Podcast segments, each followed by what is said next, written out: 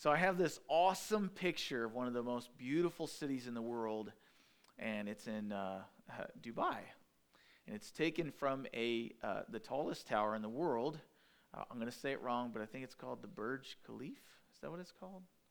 But it is a very tall structure. And it kind of harkens back to uh, Babylon, when in Revelation, excuse me, in Genesis chapter 11, after the flood, there was this great tall tower built that um, was a tower unto the heavens. And so, ever since then, mankind has been trying to rebuild Babylon. Now, we don't call it that anymore because that's kind of, you know, that would be too obvious. But the enemy and the world itself is trying to build this structure. Maybe it's not just a building, but it is an infrastructure that runs things and it is the world's commerce, the world's economy. The, it's where everybody goes for their source of wisdom, their source of success. And so, that being said, if this in this pinnacle um, city, this picture, um, I don't know about you, but I look at that picture, I'm like, I want to live there. It's beautiful.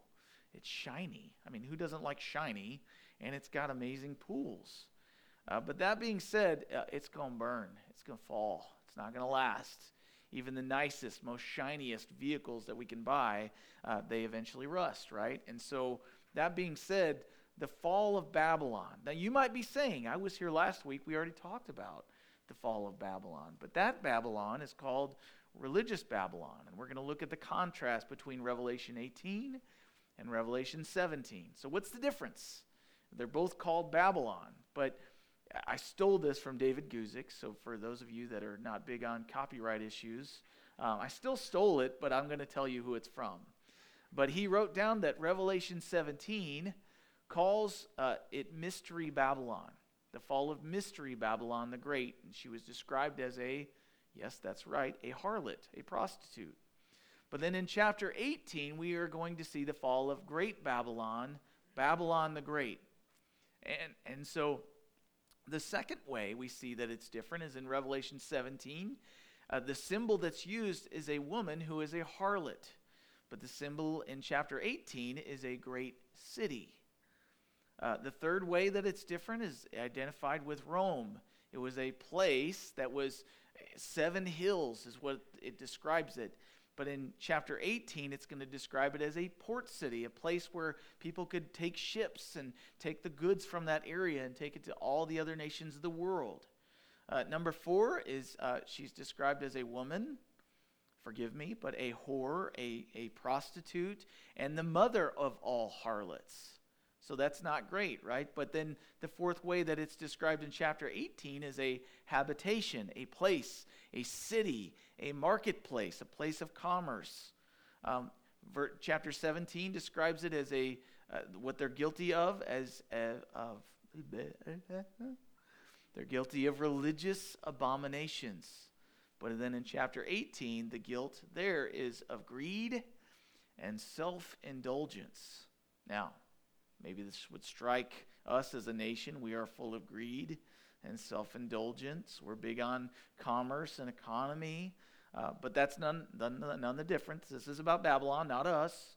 But then it's also described in chapter 17 as being destroyed by a political power that previously supported her. So we talked about the false religious system and how it, it, it felt like it was in control of life even riding on the back of uh, the dragon and in control of the dragon. And that dragon was Satan himself, who's really running things. But what we find out is that dragon was also the political system.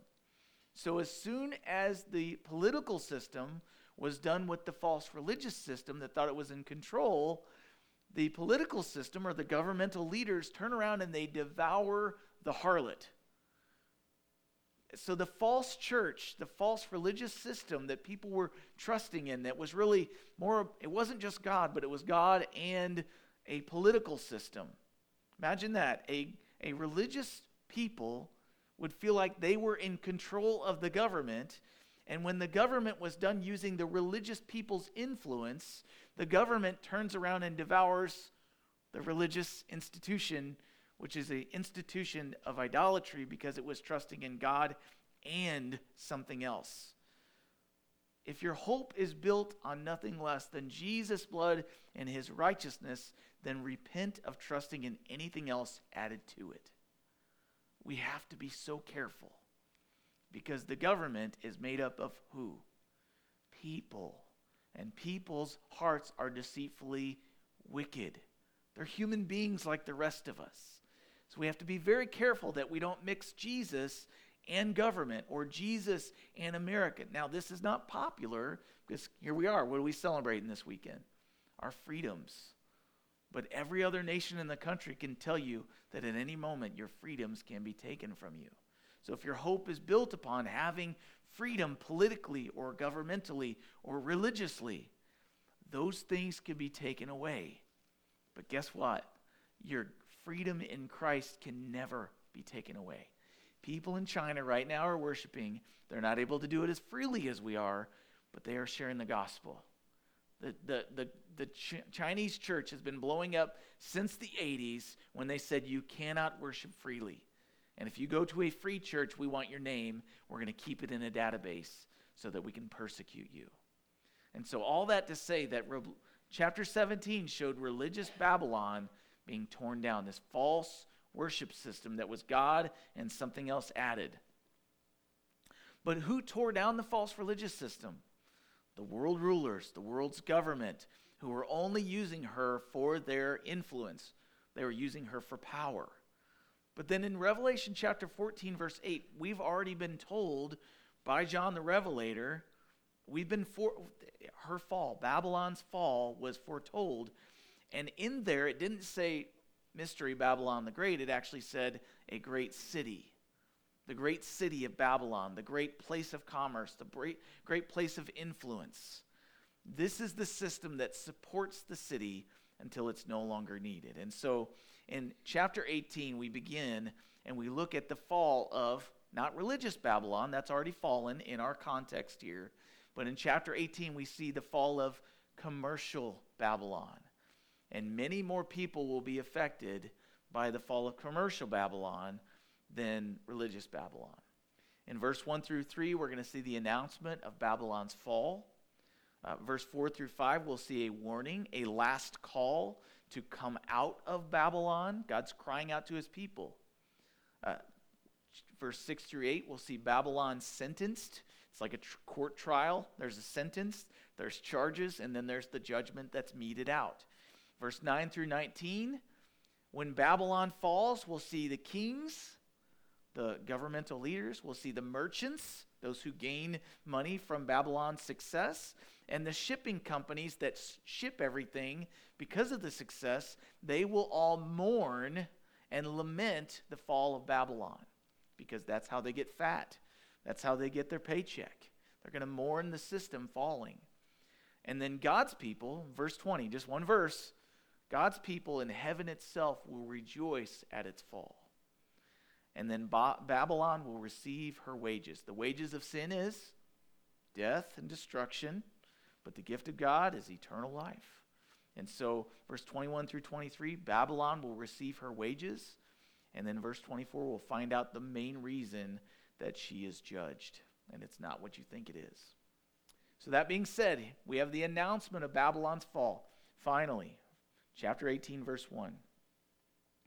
After these things, I saw another angel coming down from heaven, having great authority, and the earth was illuminated with his glory.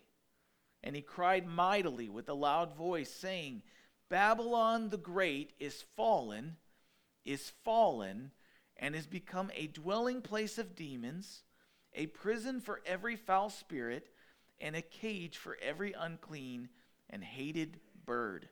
For all the nations have drunk of the wine of the wrath of her fornication, and the kings of the earth have committed fornication with her, and the merchants of the earth have become rich through the abundance of her goods or her luxury. And so in verse 1 through 3, we see this angel who comes out of the throne room of God with a message, like a town crier and says, Babylon the Great is fallen, And then for emphasis, this duplication or this repetition is fallen, is fallen, ex- explaining the completeness of her destruction. But the angel is illuminated. So angels can have this illumination, and we know that Satan comes to us illuminated, uh, appearing as an angel of light. But in this case, this angel has get, been given authority by God to proclaim this message of destruction, but also because of being in the presence of God to receive this message is still illuminated. Think about Moses coming down off the mountain for 40 days with God Himself. He had the Shekinah glory on his face because of whose presence he had been in. And so, no doubt, this angel is illuminated because it's been in the presence of God, in the very throne room of God.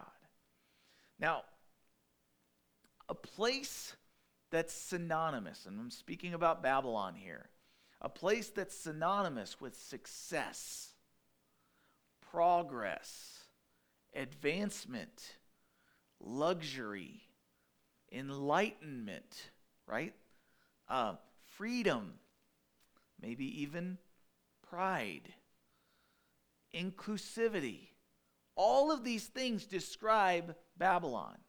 Now, if you want to see a picture of this, look at Babylon today. And we don't think about Babylon, we think about Saudi Arabia, and we think about uh, Dubai, one of the most affluent cities in the world. And if you go there, it is not uncommon to see Lamborghinis and Bugattis and all of these vehicles that I, I'm going to confess I look at on YouTube and go, that's awesome.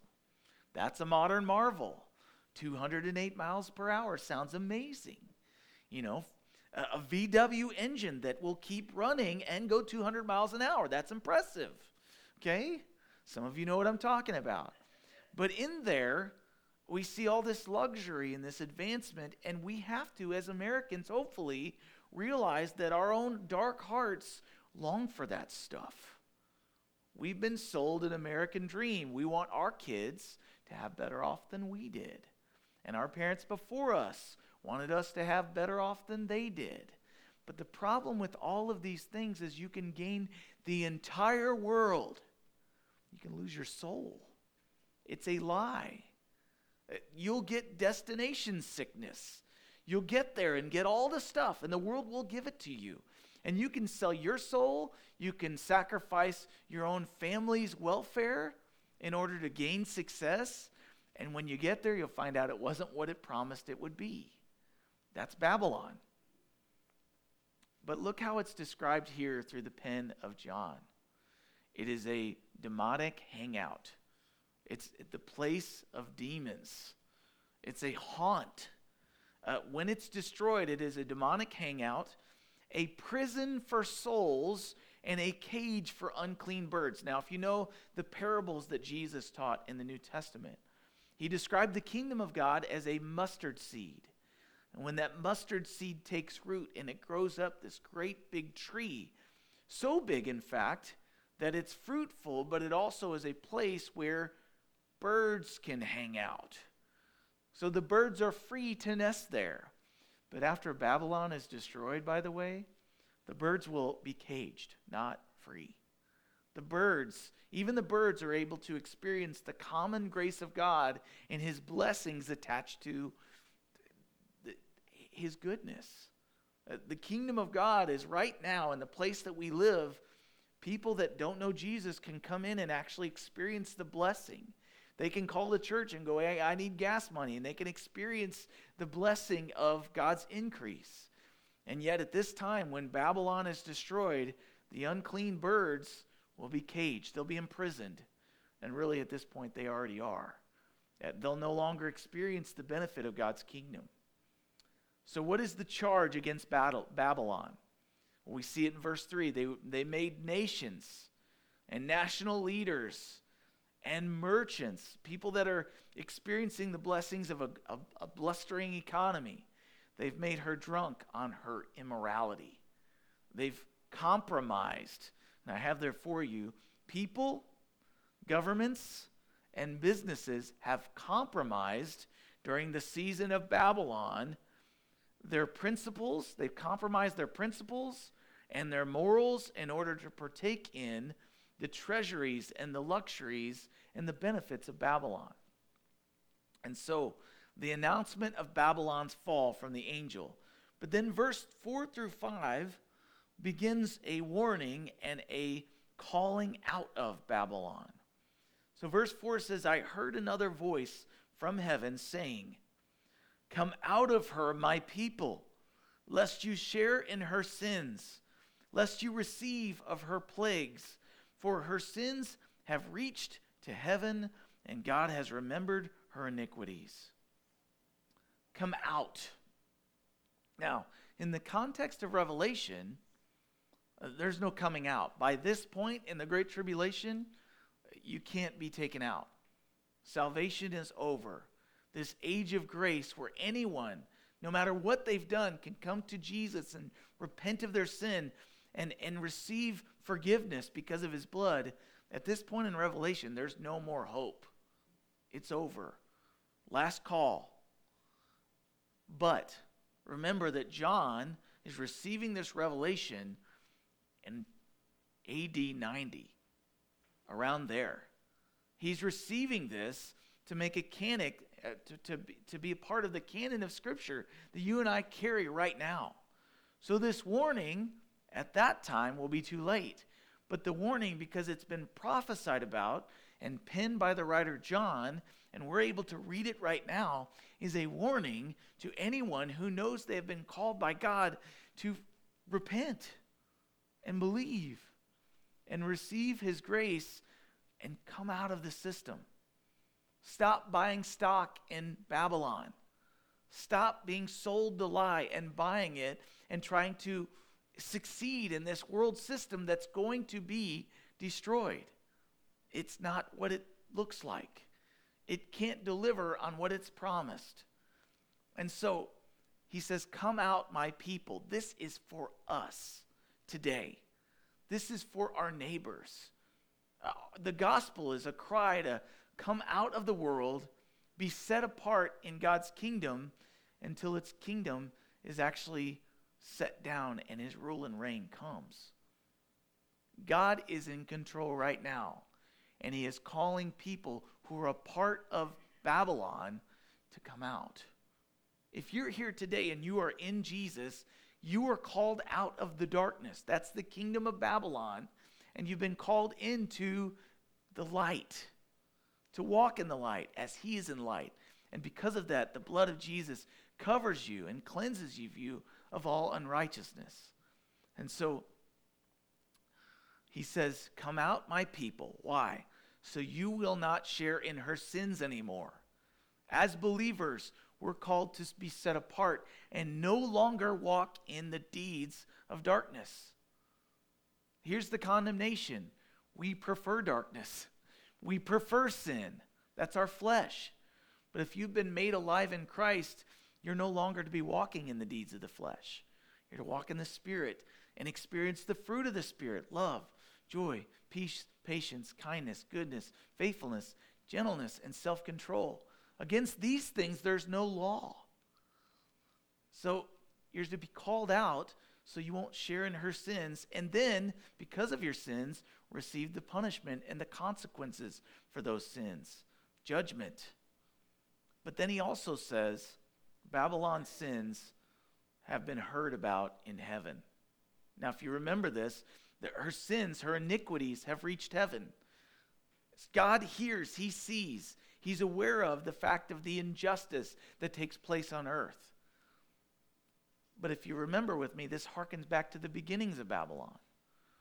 In order to deal with sin, mankind tried to find a, a stairway to heaven, a way to worship the heavens.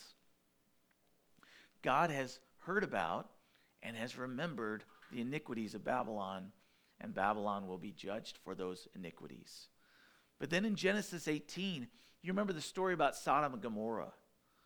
Uh, it says that the outcry against Sodom had reached unto the heavens. God heard about the atrocities and the sin that was going on, and so he came down to check it out. And it says that after Abram had had a little fellowship meal with God, then God revealed to Abraham that he was getting ready to judge Sodom and Gomorrah. So he didn't want to withhold from his people, Abraham, that he was going to judge Sodom and Gomorrah. Why was that? Well, because inside God, Sodom and Gomorrah was a family member of Abraham, Lot, and his children. And so Abraham finds out that Sodom and Gomorrah will be judged, and he begins to intercede and speak with God. Hey, will you judge it if there's 50 righteous in there? And God said, No, I won't judge it for 50 righteous. What about 40? What about 30? It's like an auctioneer, but backwards. And he's lowering the number. Will you judge it if there's this many? Will you judge it if there's this many? And so he's interceding for his nephew, and then God himself goes into Sodom and Gomorrah and he pulls Lot and his family out.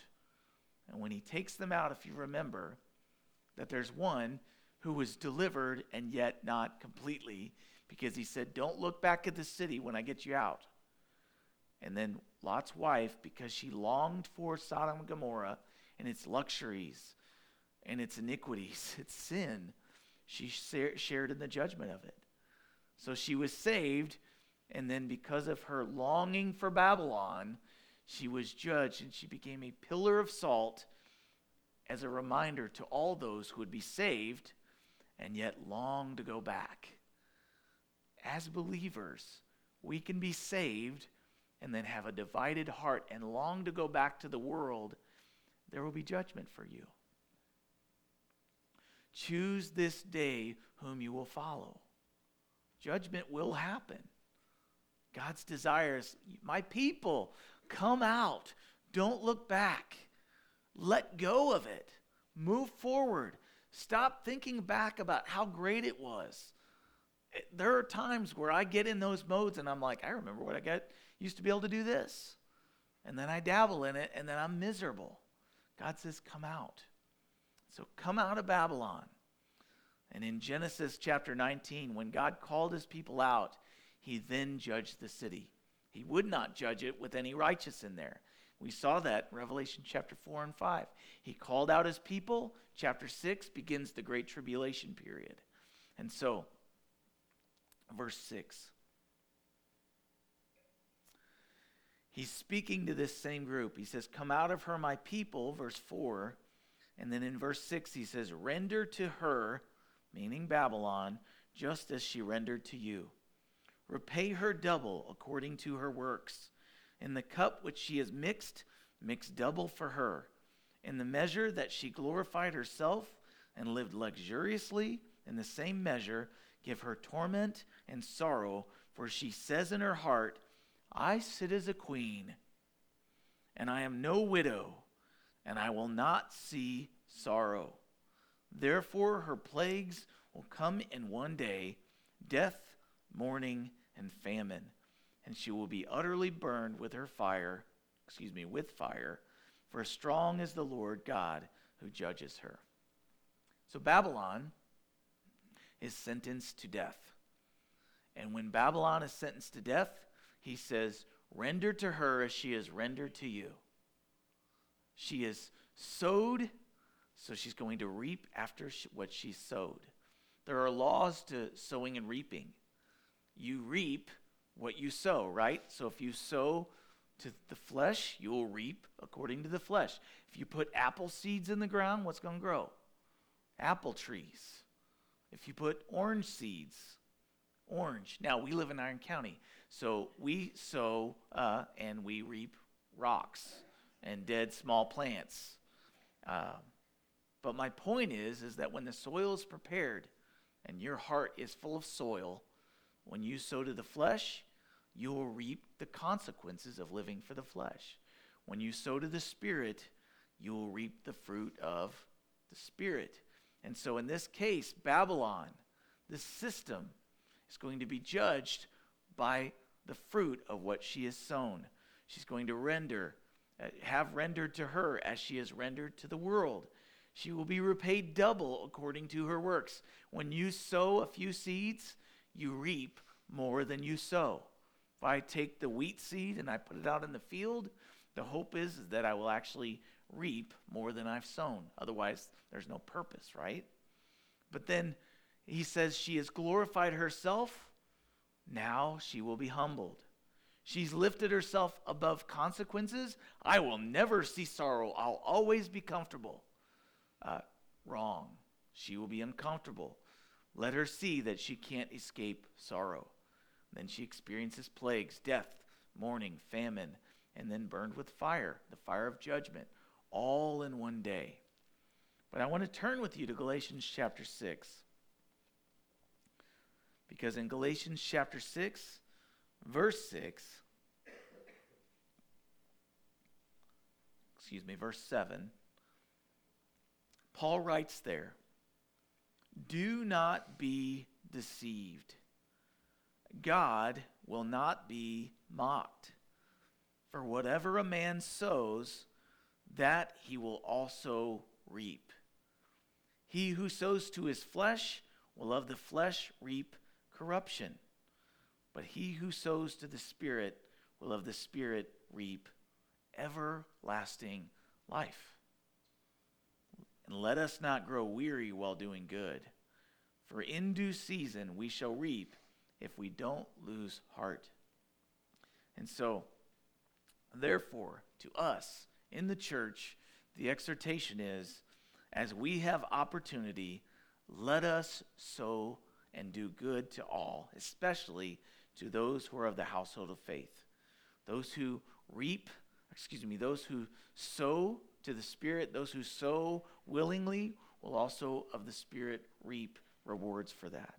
And so the bad news, if you've sown to the flesh, just like Babylon, you'll receive of the fruit of the flesh, the consequences of sin. But to those of us who will take heed to that and sow to the Spirit, there will actually be uh, benefit to that as well. So, because judgment has come on Babylon, and because mankind and the world system has trusted in this house built on sand, when it is destroyed, those who have trusted in it will mourn. Think about it. We just went through this recession in 2008. Those who have sowed into the stock market, whether you believe it is or not, it is part of the world system. So it's not founded on Christ, and so therefore it can be shaken and it can fall. And we saw this huge recession where all of a sudden stock prices just plummeted. Well, just recently, coronavirus, right?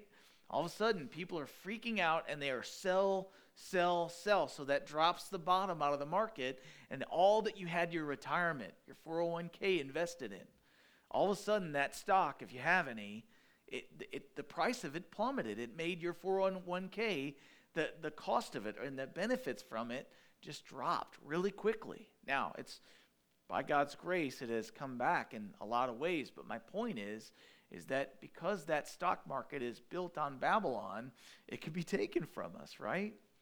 And so, in the same way oh, that we would maybe individually go and we would mourn and weep when the number cuts in half or whatever, in the same way, the kings and the merchants and the shipmasters of the world, when Babylon is destroyed, they mourn and they weep. Chapter 18, verse 9 The kings of the earth who had committed fornication, they were in bed with Babylon, and lived luxuriously with her, will weep and lament for her when they see the smoke of her burning. Standing at a distance for fear of her torment, saying, Alas, alas, that great city, Babylon, that mighty city, for in one hour your judgment has come. And then verse 11 the merchants of the earth the business owners, those who are highly invested financially, they will weep and mourn over her, for no one buys their merchandise anymore. Merchandise of, look at this, this is like a department store to end all department stores. It's the multi level deal where you go in and one floor has merchandise of gold and silver, precious stones and pearls, fine linen and purple silk and scarlet, every kind of citron wood. Probably said that wrong. Every kind of object of ivory, every kind of object of most precious wood, bronze, iron, and marble. cinnamon and incense. Now we're into Bed Bath and Beyond. Fragrant oil and frankincense, wine and oil. Now we're into the uh, microbreweries. We're into the wine cellars. Fine flour and wheat, cattle and sheep, horses and chariots. Now we're at Rural King. Bodies and souls of men. Wait a minute. These are all things that we would buy. And then it gets to the end and it says, bodies and souls of men. Maybe it's the back room of family video. You know? It's maybe it's maybe it's the internet where pornography and bodies are sold. Maybe it's human trafficking. So it all sounds great. I didn't see, you know, but chariots, maybe that's the, you know, the BMW store, you know, and, and so all of these things have been bought and sold, but I, I had never noticed until I studied this week. And then it says, and bodies and souls of men and dark alleys. It's no longer a department store, folks. It, it's that's Babylon. Babylon looks great in the commercials. They're just selling medicine and they're selling things. But all that money and the, the profit and the wealth from that, there, there's back stores too that nobody has the, they're not on Main Street, if you will. Uh, they're on the internet. They're in the slums. Human beings are being trafficked all around the world. They say that at, at Super Bowl, more than anything, human trafficking is on, on its all time high. But it doesn't begin there. But uh, my point is, it says, verse 14, the fruit that your soul longed for has gone from you. What does the world long for? The fruit that our souls long for, if we're not careful, is all the things listed in those department stores. Now, maybe for you, it's not, you're not on the internet buying souls and bodies. But how many of you find your hope in the next thing, the package that's coming on your porch today? Amazon sends you the text and you got the next thing that's going to make you happy. We fall prey to that, right? It's, it's where our hope is placed. Babylon has grip on our hearts, and we give it. We give our hearts to these things. The, the outcry has come out. And so he says here, the fruit that your soul longed for has gone from you, and all the things which are rich and splendid have gone from you, and you shall find them no more at all the merchants and these things who the merchants of these things who became rich by her will stand at a distance for fear of her torment weeping and wailing and saying alas alas the great city that was clothed in fine linen purple and scarlet and adorned with gold and precious stones and pearls for in one hour such great riches came to nothing. One hour that's it. That's not very long. And every shipmaster, so now it's the shipping companies, all who travel by ship, sailors, and as many as trade on the sea, stood at a distance. And they cried out when they saw the smoke of her burning, saying, What is like this great city? And they threw dust on their heads, which is a sign of mourning. And they cried out, weeping and wailing, and saying, Alas, alas, that great city in which all who had ships on the sea became rich by her wealth. For in one hour she's made completely desolate. One hour. A lot of crying going on, a lot of weeping, a lot of mourning. The kings of the earth cry over the loss of not people, but of the gain of their inheritance, their wealth the, the splendor of their kingdoms. They're not crying about the bodies and souls being sold. They're crying because their pockets are no longer going to be lined.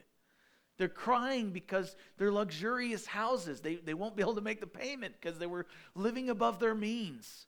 They had to compromise because they made themselves a slave to the lenders who had bankrolled everything that they had built. They're crying because they're going to go bankrupt they're not going to be successful. Their affluence will be taken away. No more steak dinners. That's what they're crying about. They don't care about people, they care about profit. And that's what Babylon does to our hearts and souls. But they're crying. Isn't that good? They're mourning. Blessed are the, the, the poor in spirit, for theirs is the kingdom of God, right? But here's the problem. Second Corinthians says this better than I can. Chapter 7, verse 10. 2 Corinthians chapter 7 verse 10 says this Godly sorrow produces repentance leading to salvation. Godly sorrow leads to repentance that leads to salvation.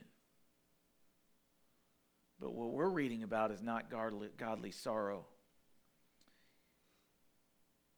He says, But the sorrow of the world produces death. They're mourning over the world. They're mourning over their system. They're mourning over their their cornerstone is not Jesus Christ. Their cornerstone is the economy working well. And when that's taken away and that's your only hope, guess what? That only leads to death. What happens when people have staked their whole claim in this life and then what they makes them happy, makes them sad is death. Many CEOs that have gained the world and lost their soul when, when their bu- business went bankrupt, you know what they do? They commit suicide. They drink themselves until they die. They get hooked on drugs. They go and gang- gamble what they have left away.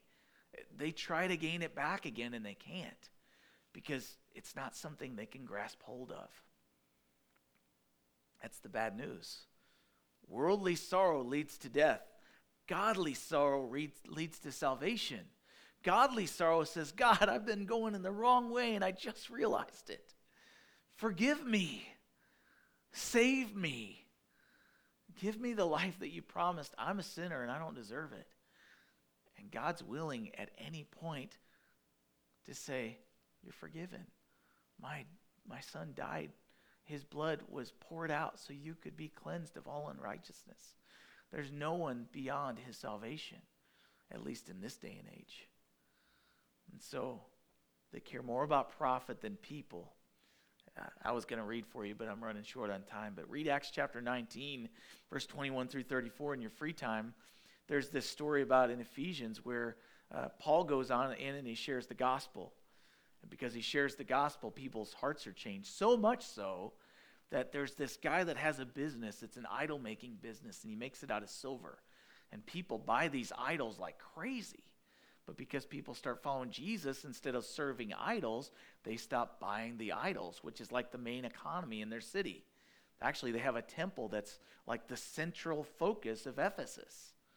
And when they stop going to the temple and worship, they stop uh, buying uh, people's bodies, because the way you worship Diana in Ephesus was you go and sleep with a temple prostitute and you do all these oblations. But they stop buying the idols, and because uh, their commerce and their economy is destroyed, there's this imagine this a great riot starts. And they all fly into the, the big arena, their, their place of entertainment, and they start like accusing Paul of destroying their economy. You're the problem with our society. You're the scourge. You're stopping progress and inclusivity. You're stopping us from free love and free trade. And Paul starts pro- to proclaim Jesus. And it gets so loud they start rioting and they, they don't say great is great was Babylon. They say great is Diana of the Ephesians. And they cry it out for an hour and then two hours. It's a worship service, folks. That's what's going on here. Babylon the Great has fallen. Oh, if we could only be saved and the economy could come back. It's let us down. Revive it. But they're crying out to a dead hope, a dead system. I told you I wasn't going to tell the story, but here's what it looks like, folks. Here's what it looks like when it all goes down. That beautiful city we saw on slide one. And you might say, well, you know, I've never cried over a city being destroyed or the economy. Maybe you have. But let's bring it more to a local level. Maybe you can relate more to this picture. You guys ever play with Legos? Got an eight year old in my house right now, and we got lots of Legos. And there's, the, there's, there's two cities going on, okay? There's the city of Babylon, will all equate to the person building Legos. And there's the city of, of God. And not that I'm saying one kid's more godly than the other. They're both really big sinners, but uh, they're really cute, though. But one child builds these awesome, he, he's a master builder if you've ever seen the Lego movies. He can make anything out of this pile. And it's like, did you have instructions? No, he's a master builder. So he'll build these awesome planes and spaceships and, and whatever. And then there's the four year old. And the four year old is, is like, he comes in and he's like, uh, I'm going to take this apart. And then there's weeping and gnashing of teeth. You know what I'm talking about. He destroyed my thing. Well, your thing wasn't even held together. Your thing was built on Legos. And your Legos are made for tearing apart and rebuilding. They were never permanent. Babylon was never meant to be permanent. Babylon is built on sand. And so often we, we don't look at Jesus as this great fixer. We look at him as the one destroying our Lego tower. But what he does is he destroys what we build so we can build something way better. He's destroying Babylon so that he can set up his kingdom, which is not Legos. It's made up of not stones, but living stones souls that have not been sold, but they've instead been purchased back from slavery and sin and death. So he's tearing down Babylon to build his kingdom. Your kingdom come, your will be done on earth as it is in heaven. Give us this day our daily bread and forgive us for our trespasses, and we've forgive those who have trespassed against us and lead us not into temptation. That's what Babylon does. But deliver us from Babylon. For yours is the kingdom, yours is the power, yours is the glory that's not temporary, but forever, everlasting kingdom that's not held together by sand, but the chief cornerstone is Jesus Christ. And so, verse 20. Rejoice over her, O heaven, and you holy apostles and prophets, for God has avenged you on her. Been talking about vengeance. God says in Romans chapter 12, verse 9 through 21, he says, he says, don't try to take vengeance on your enemies. Vengeance is mine. I will repay, and I'll do it completely. But then the world says, do what you can, even compromise in order to get what you want. But God says, trust me first, and then all these things will be added to you. And in Proverbs chapter 3, verse 5 through 18, he says, Don't trust in, the, in your own understanding, but lean on my understanding, and I'll make things right. He goes on to say it way better language than I will. Solomon was kind of smarter than me. But then in Matthew chapter 6, verse 33, Jesus tells his disciples, he says, Don't try to array yourself in the right clothing. Don't try to provide food for yourselves. He says, Seek first the kingdom of God, my kingdom, and my righteousness. Seek first God's kingdom and in righteousness, and I'll take care of the rest. Obey the simplest of precepts, and it will be right. It will be founded on Christ. Jon Courson, in his commentary, says, Love God and then use the things he gives you. The world says, love things and then use God. There's, there's a slight difference there, right? But God says, Love me first, and I'll give you the things you need. So, verse 21 through 24, and then we'll close. Then a mighty angel took up a stone like a great millstone. He threw it into the sea, saying, Thus with violence the great city Babylon shall be thrown down and shall not be found anymore. The sound of harpists, musicians, flutists, trumpeters shall not be heard in you anymore. No craftsman of any craft shall be found in you anymore. And the sound of a millstone shall not be heard in you anymore. The light of a lamp shall not shine in you anymore, and the voice of a bridegroom and a bride shall not be heard in you any anymore. For your merchants were the great men of the earth. For by your sorcery, all the nations were deceived, and in her was found the blood of prophets and saints and of all who were slain on the earth. Jesus said to his disciples, Matthew chapter 18, and I think like Luke 17 or something like that. He said, um, if, if any of you, woe unto anyone who would cause one of these little ones who have childlike faith to stumble. He said it would actually be better for them if a millstone was attached to their neck and they were thrown to the bottom of the sea, which, by the way, that's like Al Capone type stuff. Like you'll be swimming with the fishes. Like that was God's idea. But he's going to take Babylon, attach a stone to Babylon, throw it into the sea, and Babylon will be no more. Which I find interesting because if you read the end of Isaiah, it says, When the new heaven and the new earth come, there will be no sea. There will be no opportunity for Babylon to come back out of the sea. It will be destroyed forever. It will be lost. It will be destroyed. And, and so, just like our sins, they're, they're cast into the sea to be remembered no more. And then at that point, there will be no more sounds of instruments, no more mirth, no more celebration in Babylon, no more manufacturing jobs or farming. There will be no more electricity, maybe. No more light, anyway. Uh, no more people being married or given in marriage, which is the sign of a, a bustling uh, community. He says all of this will happen because your merchants were great in the earth, and what they did with their strength and their influence is they deceived the nations by sorcery. They deceived, they, they made it look awesome on the outside, and yet on the inside it was corrupt and it was evil.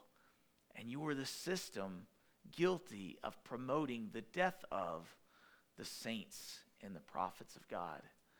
Those who persecute the saints and the prophets of God will not get away with it. God will bring their system to naught. And so, how do we apply this today? What does this mean for us? I don't, I'm not a business owner. I'm not a king of the world. I'm not even a shipping person. How does this apply to me? The question becomes just like last week are you living for God's kingdom or are you drawn away by the love and the lust of the eyes, the lust of the flesh, and the pride of life? Are you drawn to Babylon like Lot's wife? We're all tempted to live for this world instead of the unseen kingdom of God that will be revealed. James chapter 1 verse 12 says, if you want to get rid of temptation, your heart's got to change. It's not the situation you find yourself in, it's actually your heart. He said, Each man or woman is drawn away when desire, the desires in our hearts, are tempted by opportunity. Opportunity will be there. We live in a system, in a world full of Babylon. Our heart is what has to change. God doesn't tempt. He says that in James 1. Each of us is tempted when our own desires meet opportunity. You will be tempted if your desire is not to please God above everything else. What's the first commandment? Love God, don't serve idols. Jesus boiled them down to love the Lord your God and then love your neighbor as yourself. Love God supremely, and the temptations won't matter. They will come. But if your desire is not to please God above everything else, then your temptation will lead to sin, and sin will lead to death when it conceives. But Psalm 37 says, If you delight yourself in the Lord, then he'll give the, you the desires of his heart. Your desires will match up with his, and you will endure temptation.